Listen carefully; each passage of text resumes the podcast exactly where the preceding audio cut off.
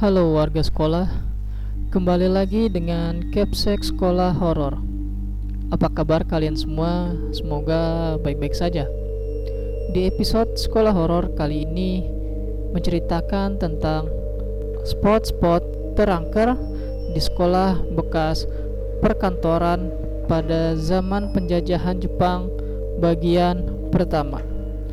Cerita ini bersumber dari akun Twitter @ayudia003. Selamat mendengarkan. Halo guys. Kali ini aku bakalan bagi cerita seram untuk kalian semua tentang betapa barbarnya para penunggu sekolah pertanian di salah satu provinsi di Indonesia bagian barat. Maaf kalau ada salah kata atau kebanyakan singkatan dalam bercerita. Cerita ini diambil saat Bapak masih jadi salah satu guru sejarah di sekolah ini. Sekolah yang dibangun sejak zaman penjajahan ini masih mempertahankan bentuk, bahkan hampir tidak pernah direnovasi, kecuali bagian atap. Letak sekolah ini berada di salah satu kabupaten di Provinsi B. Luas sekolah ini pun bukan main luasnya. Gedung dan kelas-kelas yang saling terhubung, taman yang luas, bahkan terdapat lapangan bola serta tanah kosong untuk para siswa praktik bercocok tanam. Dan tak lupa juga ada peternakan sapi atau kambing di dalamnya. Di bagian belakang terdapat kompleks perumahan para pegawai yang mengajar ataupun pengurus sekolah ini.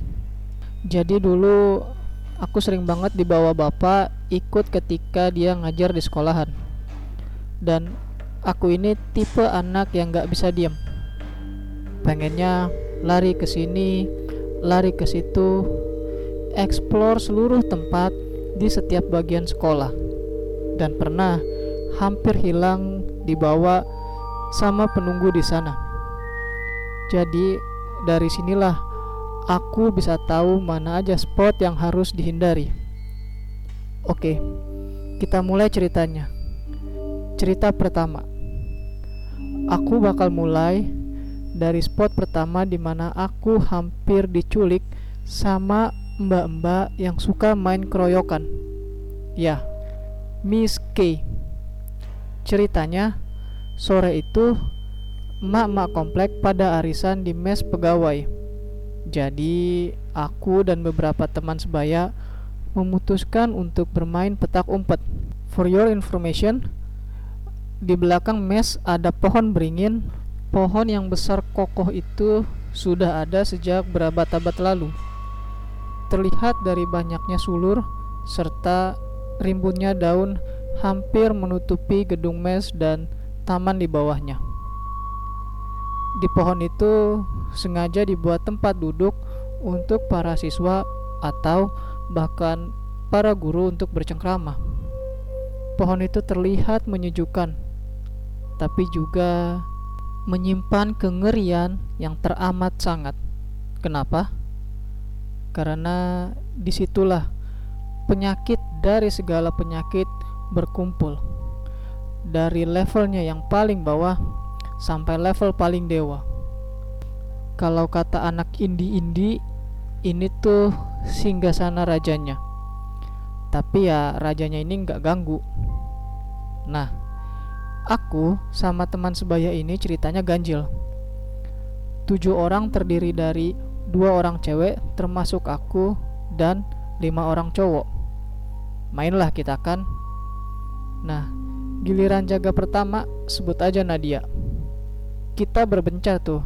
Ada yang ke arah kelas-kelas, ada yang ke arah taman, sedangkan aku lari yang ke paling ujung. Aku ngumpet di balik pohon beringin tadi. Perasaan aku tuh udah gak enak sebenarnya. Tapi namanya anak kecil ya, mana mikir, taunya ya cuma main aja. Hampir setengah jam aku duduk di bawah beringin. Sama sekali gak mikir yang aneh-aneh. Kalau dipikir-pikir nih ya, sekarang baru terasa anehnya. Masa iya? Nadia nggak ngeliat aku, padahal jarak aku ngumpet ke Nadia tuh deket banget. Tapi ini nggak sama sekali kelihatan atau bahkan kedengar suaranya oleh Nadia. Suasananya sepi banget, bikin ngantuk. Jadilah aku tertidur. Tahu tidur setengah sadar kan? Ya, gitulah aku waktu ketiduran. Perasaan aku tuh ada yang belai-belai rambut. Pokoknya banyak banget tangannya. Terus juga dinyanyiin Nina Bobo gitu. Bahkan sampai sekarang jujur ya, aku tuh parno tiap denger lagu ini. Sumpah. Aku udah usaha banget buat buka mata tapi ya sia-sia. Entah kenapa aku nggak bisa ngapa-ngapain. Lemes banget badan rasanya. Dan nafas aku pun semakin lama semakin terasa sesak. Perasaan aku rame banget yang ngerubungin tapi nggak bisa lihat. Karena mataku beneran ketutup rapat saat diambang antara ini aku beneran mati atau pengen pingsan karena kehabisan oksigen? Tiba-tiba satu tangan narik aku kenceng banget. Dan ajaibnya aku langsung bisa nafas. Mataku bisa dibuka lebar-lebar. Baju aku basah dan ternyata aku udah gak di bawah pohon lagi. Tapi udah di kolam ikan dekat laboratorium. Di situ orang-orang udah pada rame nengok aku. Pak Haji adalah orang yang berjasa narik aku tadi. Hal normal pertamaku adalah nangis. Ya, aku nangis kenceng banget manggil-manggil ibuku. Dari kerumunan ibu pun muncul. Ibu nangis-nangis meluk aku pakai selimut dan hari itu berakhir dengan aku dilarang main pentak umpet untuk selamanya. Sebenarnya aku udah ngilang semalam. Aku tuh baru ditemuin hampir tengah malam.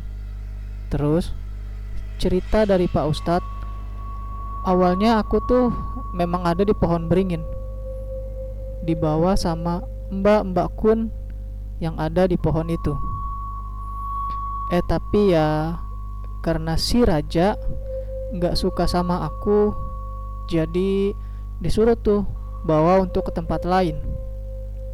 Nah inisiatif para mbak-mbak kun ini malah aku dibawa ke kolam ikan tempat para saudari-saudarinya yang lain. Lama waktu yang diperlukan Pak Ustadz untuk bernegosiasi sama mbak-mbak ini. Ada yang mau lepasin ada juga yang minta ini dan minta itu ada juga yang minta jodoh sama Pak Ustadz. Ya namanya juga cewek mana bisa sendiri. Tapi Pak Ustadz nggak mau. Katanya nggak bakalan dikasih apa-apa. Makanya waktu itu aku ngerasa sesak itu ternyata para saudari-saudari mbak-mbak kun ini ngerubungin aku. Atau istilahnya menyatukan kekuatan menyatukan kekuatan biar aku nggak bisa diambil. Jadi mereka bersatu tuh. Tapi ya kata Pak Ustadz, emang ribet berurusan sama cetan cewek. Jadi dengan terpaksa Pak Ustadz mengerahkan sedikit kekuatan dan berhasillah aku diambil paksa. Mereka marah, nuntut balas dendam. Tapi tetap nggak bisa dong. Masa Pak Ustadz mau dilawan dasar cetan. Setelah kejadian ini, aku jadi jarang dibawa ke sekolah sama bapak kalau bukan terpaksa banget harus dibawa. Itulah cerita pertama.